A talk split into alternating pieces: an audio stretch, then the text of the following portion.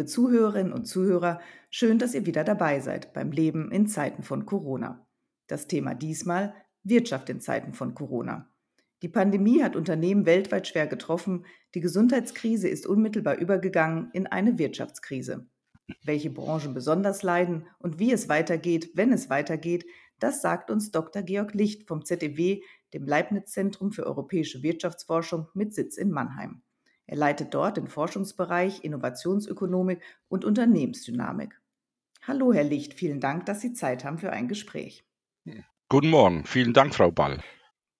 Die Corona-Krise hat die Wirtschaft unterschiedlich stark getroffen. Zu den Branchen, die besonders leiden, zählen Gastgewerbe, Tourismus, Kultur und Kreativwirtschaft.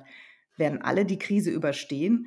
Das Geschäft läuft zwar jetzt wieder an, aber erstens langsam und zweitens lässt sich eine geplante Reise, die im April war, jetzt nicht einfach nachholen und auch viele Konzerte beispielsweise, die wurden ersatzlos gestrichen. Äh, da haben Sie einen wichtigen Punkt angesprochen. Es gibt in vielen Branchen keinen sozusagen Nachhol nachholenden Konsum und äh, für Industrien, äh, die gerade in den im persönlichen äh, Servicebereich tätig sind, äh, für die ist das, sind das Ausfälle, die jetzt auch nicht wieder gut zu machen sind. In, in, äh, selbst unter der Bildung, dass es jetzt Corona schlagartig vorbei wäre, dieser Konsum, der ausgefallen ist, kann nicht nachgeholt werden. Und der führt für viele Unternehmen in diesen Industrien dazu, dass sie diese Ausfälle nicht verkraften können. Äh, es sind häufig sind das auch solche Industrien, bei denen ohnehin schon viele Unternehmen äh, Insolvenz gefährdet waren, äh, äh, beispielsweise im Kontext der pers persönlichen Dienstleistungen äh, oder auch im Kon äh, in, in, in der ganzen Kreativwirtschaft. Äh, dort waren viele Unternehmen sehr stark ohnehin insolvenzgefährdet und wenn hier für über eine bestimmte Zeit eben kein Umsatz möglich ist und dort ist momentan kein Umsatz möglich. Die können, die haben keine großen Reserven äh, und denen bleibt die Überlegung sozusagen äh, Insolvenz oder eben nach Möglichkeit ohne Schulden möglichst aus dem Geschäftsmodell rauszukommen. Sie können das nicht äh, tatsächlich äh, durchhalten, längere Phasen. Generell muss man natürlich immer sehen, die Branchen haben unterscheiden sich sehr äh, auch in der Unternehmensgröße. Äh, die, äh, die Industrien, die Sie gerade genannt haben, es sind häufig sehr kleine Firmen, sehr personenintensive Firmen. Äh, diese, dort ist es einfach in den Markt einzutreten, aber auch einfach aus dem Markt auszutreten oder aus dem Markt zu fliegen. Und Reserven gibt es in diesen Industrien in der Regel in den, diesen kleinen Firmen nicht. Also die können einfach so eine Krise nicht überstehen. Das äh, ist für die meisten Firmen unmöglich hier äh, die Krise, selbst wie sie jetzt ist, äh, zu überleben. Das äh, gerade beispielsweise im Veran äh, Veranstaltungsbereich, das ist ja auf auch für den Rest des Jahres ist nicht absehbar, dass Großveranstaltungen sind, äh, wobei Großveranstaltungen äh, bei allem über 100 Personen angeht. Äh, das wird das nicht geben. Äh, in der Kreativwirtschaft, wo es sehr stark auf, auf äh, äh die Interaktion zwischen Menschen zu, zu, äh, zu, auf ankommt, äh, auch das ist massiv eingeschränkt. Auch das ist nicht absehbar, bis wann die wirklich äh, das wieder zurücknehmen können oder in, in, in das Vorgeschäftsmodell einsteigen können. Äh, und in dem Fall nützt auch sozusagen das Mobilisieren aller Reserven, um die Zeit zu überleben, nicht. Es wird nicht mehr so sein, wie es vorher war. Auf absehbarer Zeit. Gibt es da, haben Sie Zahlen dazu? Also es hieß ja mal im Gastgewerbe, glaube ich, wenn ich mich recht erinnere, 40 Prozent der Unternehmen würden das nicht überstehen. Haben Sie ähnliche Zahlen oder kann man das gar nicht beziffern, weil man natürlich auch die Länge dieser Pandemie mit ihren Ausfällen womöglich gar nicht voraussagen kann? Momentan kann man das, das ernsthaft äh, richtig beziffern. Man kann die Wahrscheinlichkeit angeben und wir haben auch eine Untersuchung gemacht, äh, wo wir uns angeschaut haben, was ist der Anteil äh, der Unternehmen nach Branchen, äh, die wenig Reserven haben und insofern Insolvenz, ohnehin insolvenzgefährdet äh, waren. Und das war natürlich auch gerade Gastgewerbe war da eine Branche mit einem sehr hohen Anteil von Unternehmen, äh, die äh, keine großartigen Reserven hatten, keine und auch im Wesentlichen vom äh, von der Hand in der Mund gelebt, äh, von der vom Hand von der Hand in den Mund gelebt haben. Äh, und insofern äh, alle diese Unternehmen wird sehen, die 40 Prozent ist gegebenenfalls sogar etwas tief gegriffen. Okay. Also wir hatten da 30 Prozent, knapp 30 Prozent von Unternehmen, die man als äh, insolvenzgefährdet äh, oder latent insolvenzgefährdet hätte eingestuft, äh, eingestuft hätte vor Beginn der Corona-Krise. Und das waren jetzt sechs Wochen. Äh, und da werden jetzt, wenn das Insolvenzrecht wieder greift im Herbst, äh, viele Leute, viele Unternehmen einfach nicht überleben können, weil einfach keine Reserven da sind und die Kosten aufgelaufen sind. Ich glaube, da besteht jetzt noch mal ganz kurz Erklärungsbedarf, wenn das Insolvenzrecht wieder greift im Herbst. Das heißt, jetzt meldet sich aktuell niemand insolvent? Es gibt Gründe, es gibt das deutsche Insolvenzrecht hat zwei äh, Gründe, wieso Firmen in, in die Insolvenz gehen. Das eine ist eine Zahlungsunfähigkeit, das heißt, es kommt zu einem Zahlungsausfall. Äh, das andere, der andere Grund ist die Überschuldung. Das heißt, wenn die Schulden größer sind als die, die Guthaben, die eine Firma hat, auch dann und, der ganze, und auch der ganze Firmenwert und so weiter, wenn die Schulden größer sind als sozusagen äh, die linke Seite der Bilanz, äh, dann äh, muss das Unternehmen Insolvenz anmelden, sonst ist es, macht sich der, der äh, Eigentümer des Unternehmens strafbar äh, aufgrund von Insolvenzverschleppung. Und das ist momentan ausgesetzt. Mhm. Aber das ist, fragen Sie mich nicht, ich glaube, das läuft im September oder Oktober mhm. aus. Und mhm. dann wird, dann wird sicherlich eine Insolvenzwelle einsetzen. Eine weitere stark betroffene Branche ist die Metallindustrie, bei der aktuell laut IFO-Institut 40 Prozent der Mitarbeiter in Kurzarbeit sind. Was sind die Hauptgründe dafür und lassen sich hier verloren gegangene Umsätze wieder aufholen? Zur letzten Frage, das ist äh, einfacher zu beantworten. Ich glaube, in dieser Industrie lassen sich, sozusagen, das sind die Produkte lagerbar, es lassen sich die Umsätze wieder aufholen, rein technisch. Allerdings muss man sagen, die Metallindustrie war eine extrem globalisierte Industrie. Und diese Industrie ist sowohl auf der äh, Zuliefererseite, auf den Vorprodukten, die sie braucht, als auch auf der Absatzseite massiv davon betroffen. Äh, nicht nur in Deutschland, sondern Corona ist genauso gut und noch stärker in anderen Ländern, in den großen Ländern, wohin die deutsche Metallindustrie äh, jeweils liefert. Und äh, das ist, daraus entsteht das Problem, äh, dass eben einerseits wichtige Vorprodukte ausfallen. Das war in den ersten Corona-Tagen oder Wochen äh, das Problem.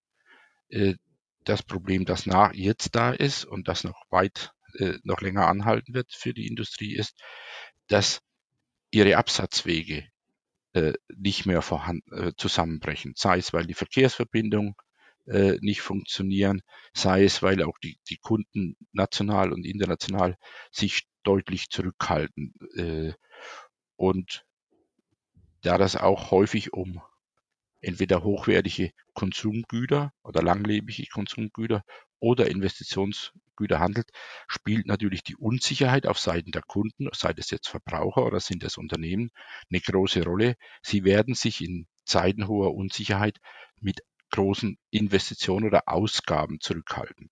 Insofern wird das, wenn überhaupt, sehr langsam wieder anlaufen in dieser Industrie. Und äh, ich würde mal davon ausgehen, dass wir hier von, von Jahren sprechen. Wo müsste sich da ein Wandel vollziehen, damit Sie, Sie sagten gerade, wir sprechen hier von Jahren, äh, damit sie wieder erfolgreich arbeiten kann?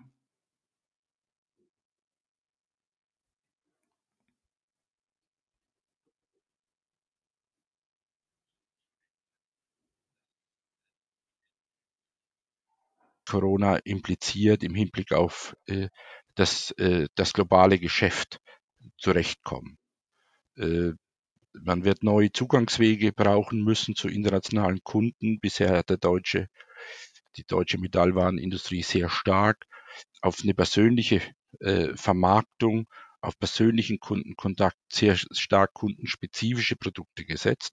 Und das war eigentlich das Erfolgsmodell. Und hier muss man äh, Wege entwickeln, wie man den persönlichen Kontakt ersetzt durch andere Kontakte. Und das ist eine schwierige Übung, äh, wo sowohl die Kunden dieser Unternehmen als auch die Unternehmen selbst äh, hier Neues entwickeln müssen in der Art und Weise, wie sie verkaufen und wie sie existieren.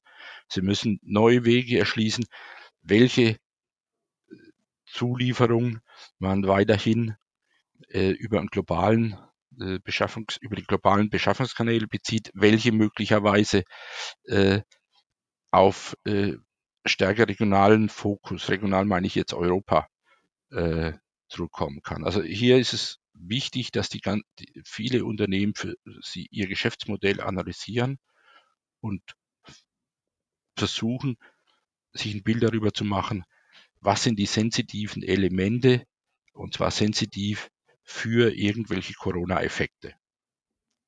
Äh, gleichzeitig gibt es auf der anderen Seite auch Teile der Metallindustrie, die schon in der Strukturkrise waren. Also das ist ja auch äh, wie in der Automobilindustrie, die, die eine Strukturkrise hatten, wo sich das Produkt ohnehin ändern muss in den nächsten Jahren massiv. Das ganze Stichwort E-Mobilität und das kommt jetzt eben auch zusammen.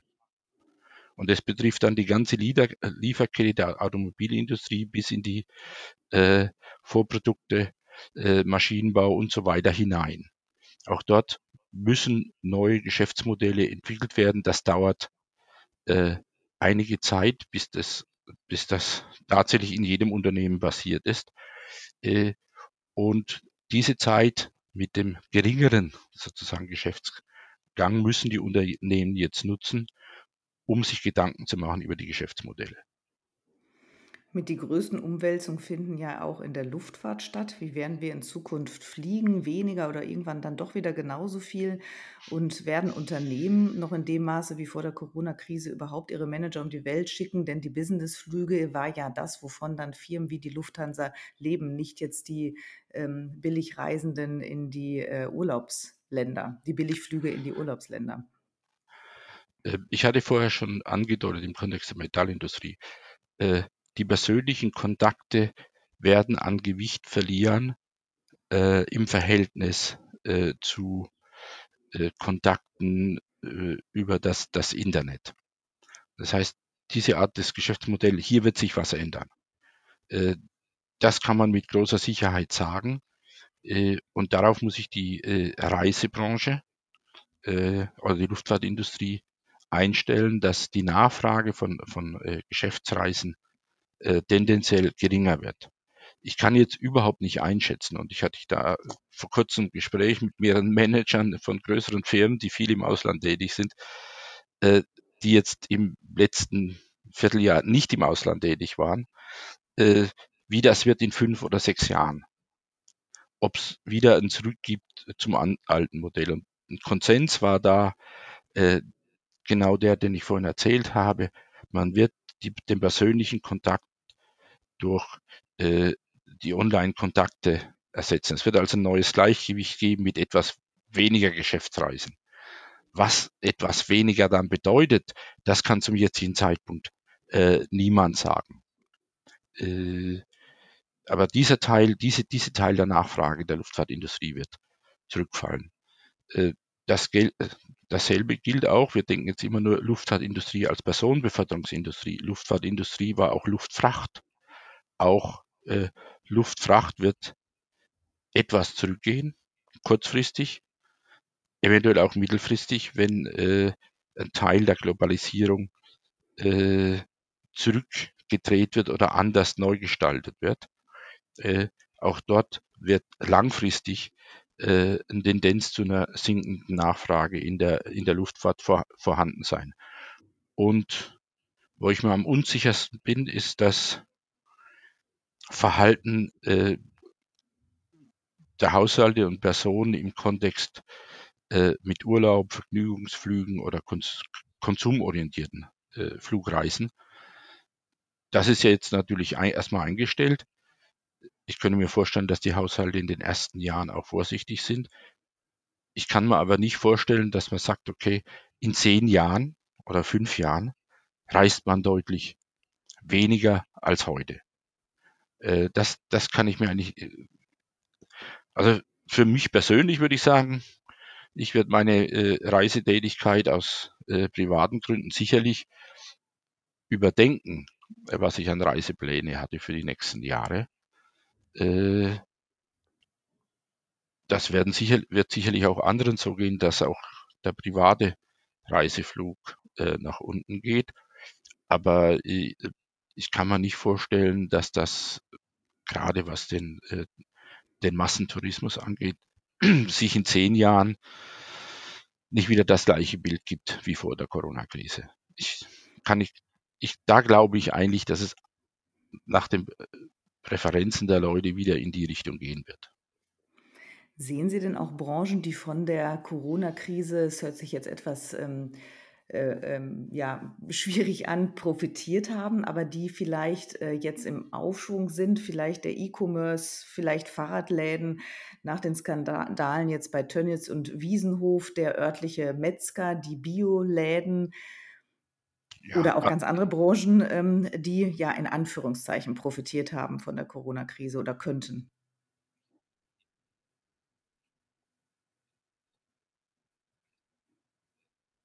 so eine, wie schnell sich jetzt so eine kleine Firma wie Zoom äh, die Software für Online-Konferenz äh, anbietet, wie stark das ihr Geschäftsmodell oder ihr Geschäft geradezu explodiert ist innerhalb von wenigen Monaten. Und wenn sich äh, jeder überlegt, äh, dass Online-Konferenzen für viele inzwischen zu einem Tagesgeschäft gehören, äh, muss natürlich entsprechend auch entsprechendes Equipment zur Verfügung stellen. Das ist auch dann die ganze Hardware, die äh, sich verbessern und verändern werden muss, ob das jetzt ein Headset ist oder ob das äh, ein Bildschirm mit den, äh, mit den entsprechenden Eigenschaften ist, ob das ein entsprechender hochqualitativer äh, Internetzugang ist äh, und die entsprechenden neuen Ruder, die hohe Geschwindigkeit äh, auch verdauen können die, alle diese Branchen, die sich um das Online-Kommunikation herum, die werden davon oder haben schon und werden auch noch weiter davon äh, profitieren. Äh, das äh, ist ein, äh, das ist ein Punkt. Das ist, glaube ich, die Branche, die am, am meisten davon profitiert.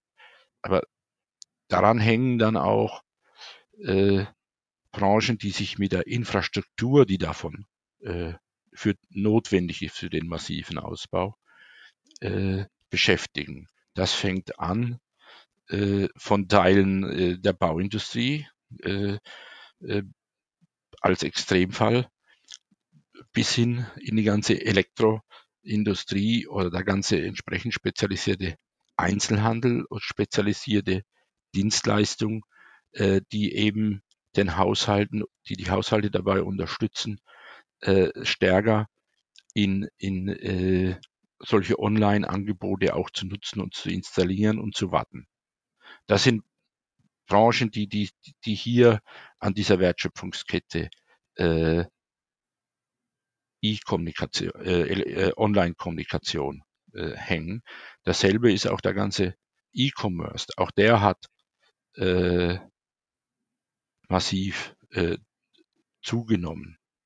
Äh, und ein Nachteil, sozusagen, das ist, äh, Online-Einzelhandel sind natürlich diese enormen Verkehrstransporte, äh, für die, die die Waren dann zu den Kunden bringen, weil die Kunden nicht mehr in die Kaufhäuser kommen, sie selber abholen.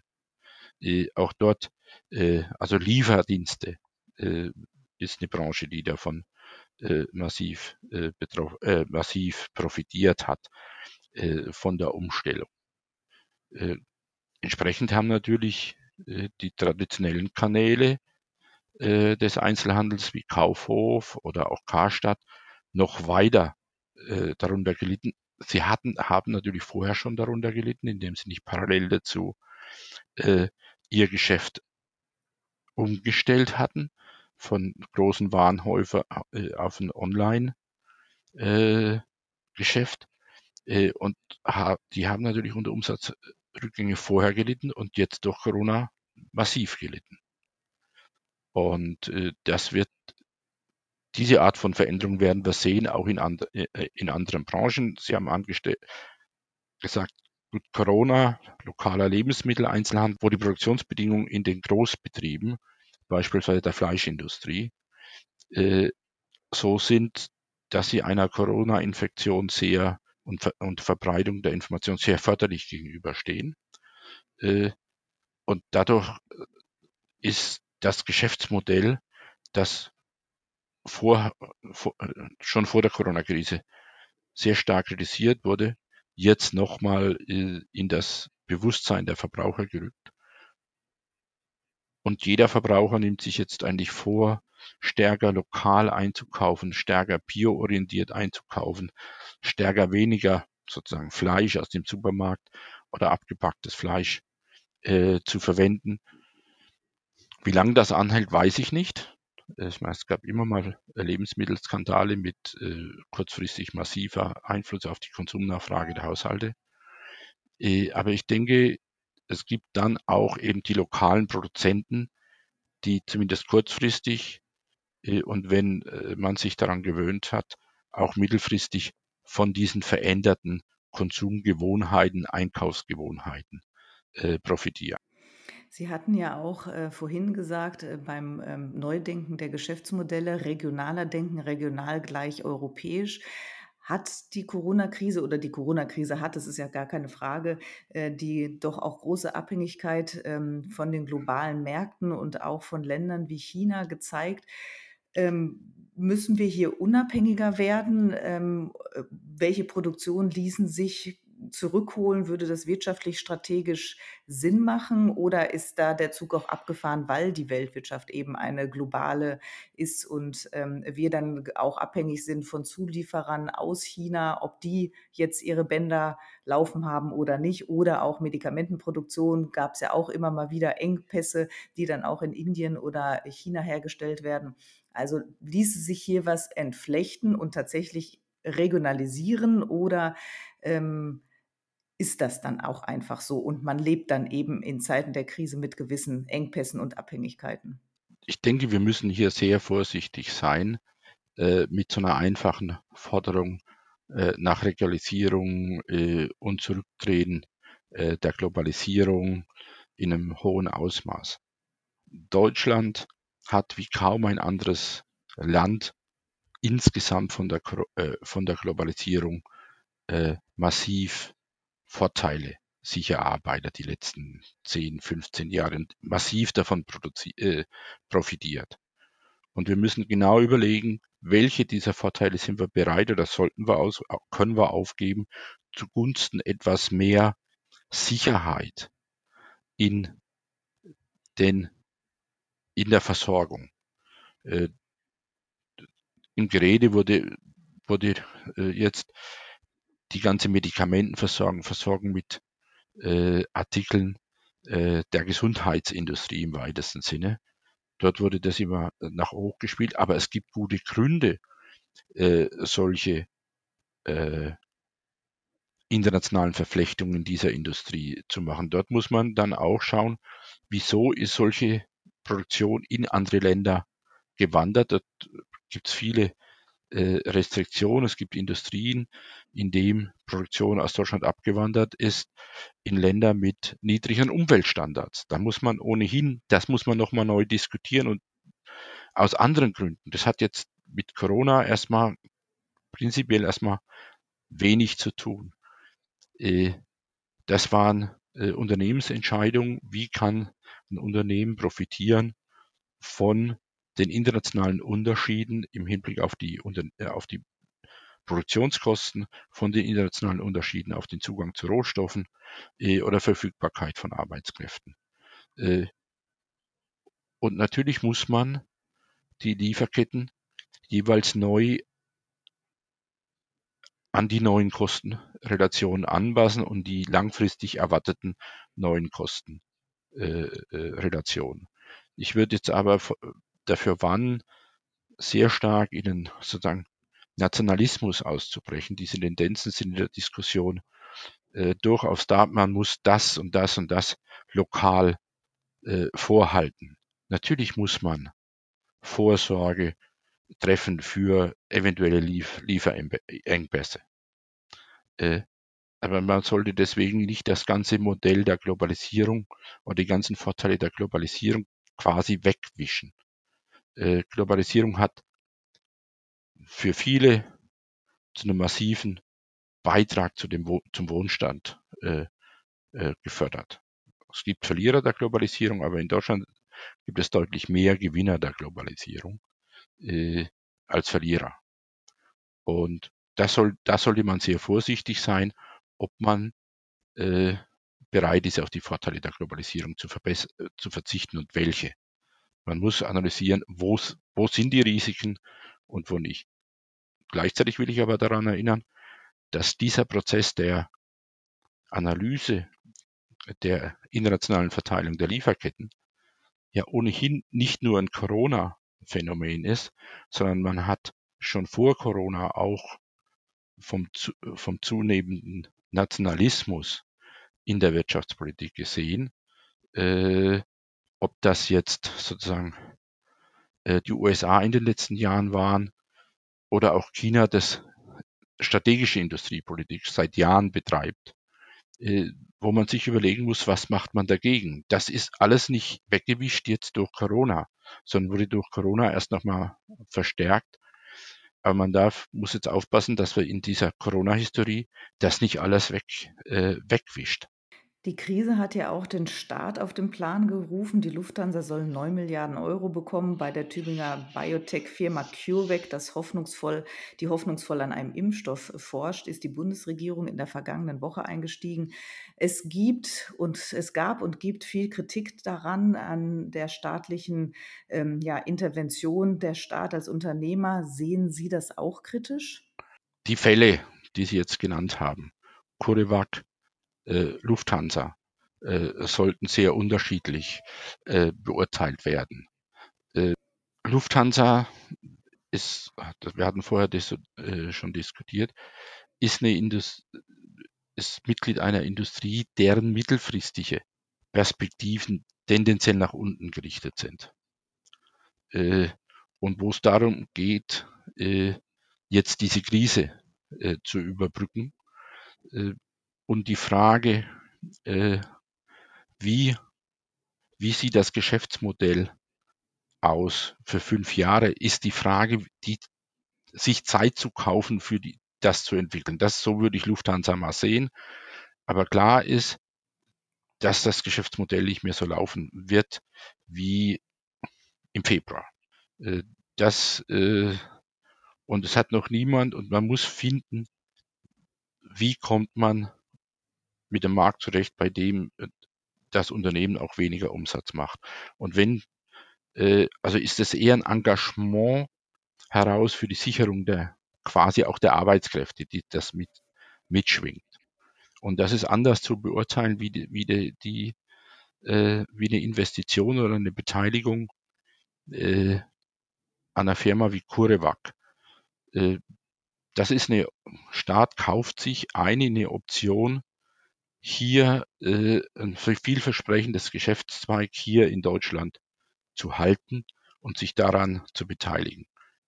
Jetzt in der Corona-Krise gäbe es ja mehrere unterschiedliche Möglichkeiten. Der Staat könnte äh, hier direkte Zuschüsse geben für CureVac.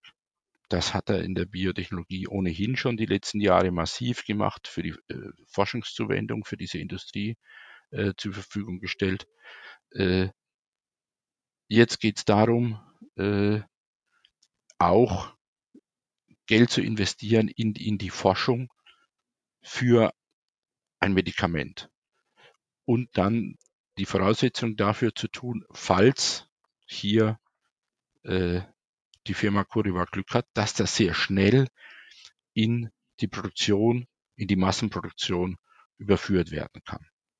Äh, das ist anders zu beurteilen wie Lufthansa und hat damit äh, wenig zu tun. Hier, denke ich, ist es äh, ganz angemessen, dass sich der Staat äh, beteiligt an dem Risiko dieser Firma äh, in, dem, äh, in dem Gesundheitssektor, weil es eben sehr viele externe Effekte gibt, äh, wenn die Firma erfolgreich ist und ein äh, Medikament äh, dann auch findet. Vielleicht erinnern Sie sich noch an die Diskussion, als äh, Trump verkündet hat, den Deal mit Sanofi. Äh, Trump gibt Sanofi äh, einen dreistelligen äh, Millionenbetrag äh, und sichert sich dafür exklusive Rechte, falls Sanofi Erfolg hat. Das wurde sehr stark kritisiert. Äh, aus handelsstrategischen Punkten, wieso die USA sich in der, wieso das erlaubt ist, sich zu sichern. Aber so sehe ich auch den, den CureVac-Deal. Das geht nur über einen, anderen äh, Kanal. Natürlich kann dann der Staat mit seinem Eigentumsanteil hier mitsprechen, inwieweit das die Firma solche Dinge dann auch in Deutschland produziert und dann auch äh, in den sozusagen europäischen Gesundheitsmarkt äh, gibt. Also ich sehe das sehr unideologisch, sondern während die Lufthansa Subvention oder äh, Subvention auch, ob das jetzt Karstadt oder Automobilindustrie, ich wirklich auch zurückhaltender äh, beurteilen würde. Äh, könnte genauso gut Daimler können, äh, kommen und sagen, mit den Gründen die Lufthansa vor, vorwärts bringt. Wieso äh, kriegt die Lufthansa und die Automobilindustrie kriegt keine entsprechende Beteiligung? Könnte man genauso gut äh, diskutieren. Unsicherheit sei großes Gift für die Wirtschaft, heißt es ja immer. Nie zuvor dürfte es aber unsichere Zeiten gegeben haben als jetzt. Und wie die Entwicklung ja in Nordrhein-Westfalen aktuell zeigen, ist es ja wohl auch noch lange nicht vorbei. Was bedeutet das für die Konjunktur? Was bedeutet das für einen Aufschwung? Wird es einen geben? Wann wird es einen geben? Wagen Sie da eine Prognose und wie hoffnungsvoll ist die? Das ist eine schwierige äh, äh Frage aufgrund der Unsicherheit über die Unsicherheit. Äh, ich denke, unsicher, es ist eine massive Unsicherheit äh, im Markt. Und wie das Beispiel eben äh, Gütersloh zeigt, äh, ist es auch immer wieder für die lokalen, aber auch äh, äh, Firmen, die in diese Bereiche liefern, extrem unsicher, wie, wie sich das Geschäft äh, entwickeln wird. Unsicherheit ist ein großer Feind äh, von Investitionen. Äh, und Deutschland ist ein Land, das sehr stark auf die Investitionsgüterindustrie ausgerichtet ist, stärker als die meisten äh, anderen Länder. Insofern ist von dieser massiven Zunahme von Unsicherheit Deutschland als Investitionsgüter oder Investitionsgüterproduzent mit am stärksten äh, betroffen. Und das wird noch eine, noch eine ganze Weile andauern, das über die nächsten sozusagen Jahre. Äh, und zusätzlich kommen dann Effekte, die, die diese Unsicherheit über die direkten Effekte, die unmittelbar von Corona kommen, auf, auf über Kunden, sondern inwieweit welche Firmen auch überleben und als Kunden der Investitionsgüterindustrie ausfallen. Also das, diese Unsicherheit ist enorm stark und ist enorm zugenommen. Wir werden nach wie vor niedrige Zinsen haben. Äh, das fördert auf der anderen Seite die Investitionen. Aber Unsicherheit ist das Gift äh, für Investitionen. Und das drum macht, wird eine Prognose über die zukünftige Wirtschaftsentwicklung auch enorm schwer. Äh, natürlich sind die ganzen Impulse, die jetzt die Bundesregierung aufgelegt hat, öffnet sie jetzt kurzfristigen eine Perspektive für auch Strohfeuereffekte und ob sich aus diesem Strohfeuer dann ein langfristiges Feuer äh, ergeben kann, kann ich zum jetzigen Zeit überhaupt nicht, nicht abschätzen. Das heißt, wir werden kurzfristig einen Wirtschaftsaufschwung äh, haben äh, im sozusagen im nächsten Jahr, äh, also positive Wachstumszahlen aus meiner Sicht. Äh, wie stark äh, das sein wird und ob es die Verluste des Wachstums, dass die, das dieses Jahr zu verzeichnen sein, wettgemacht werden kann, würde ich, kann ich nicht einschätzen, würde ich tendenziell eher bezweifeln. Das heißt, es wird über Jahre hinaus äh, wird das Wirtschaftswachstum geringer sein, als es ohne Corona gewesen wäre. Und die Rückkehr zu diesem Wachstumspfad ist nicht absehbar. Äh, es wird ein Aufholen geben, aber äh, man wird diesen Wachstumspfad erstmal gar nicht mehr äh, auch erreichen können. Und wir hatten vorher auch gesprochen von der ganzen, von den ganzen Folgen der, für die Globalisierung. Mit dem Zurückdrehen der Globalisierung wird es genau umgekehrt sein wie bisher. Deutschland hat enorm von der Globalisierung profitiert und Deutschland wird unter dem Zurückdrehen der Globalisierung leiden als Volkswirtschaft erkannt ist. Das wird auch das mittelfristige Wachstumspotenzial nochmal deutlich einschränken. Also wir werden die nächsten Jahre äh, deutlich geringere Wachstumsraten sehen wie vorher. Ja, dann fürchte ich oder ähm, glaube ich, dass wir uns dann nochmal in einem Jahr verabreden sollten zu einem Gespräch. Dann können wir nochmal zurückblicken und nach vorne blicken. Herr Dr. Licht, ich bedanke mich für das Gespräch. Und liebe Zuhörerinnen und Zuhörer, vielen Dank fürs Zuhören und bis zum nächsten Mal beim Leben in Zeiten von Corona. Vielen Dank, Frau Bahl, war mir ein Vergnügen.